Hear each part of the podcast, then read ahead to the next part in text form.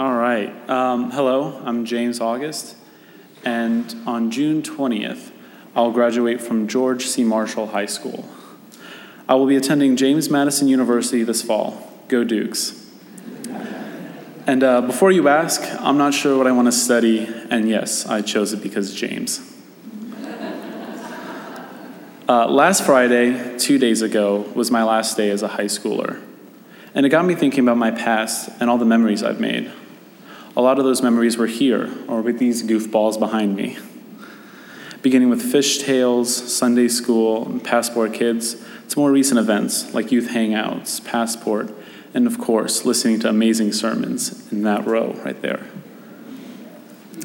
One thing I've learned in high school, and there has been more than one thing, is symbols, and not the ones you bang together, although I did learn those too as a percussionist, but that's besides the point.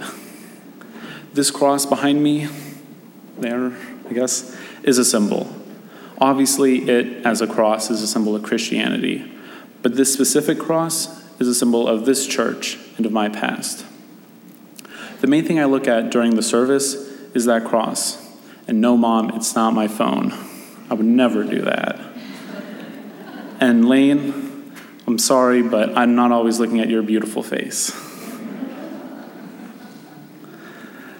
The cross looked over me as I was being baptized, and it was always in frame whenever I worked the audio booth.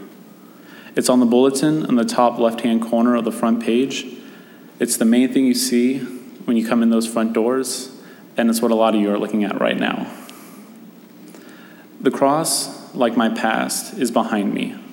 However, I know that it'll always be with me. I'll carry it on my back wherever I go.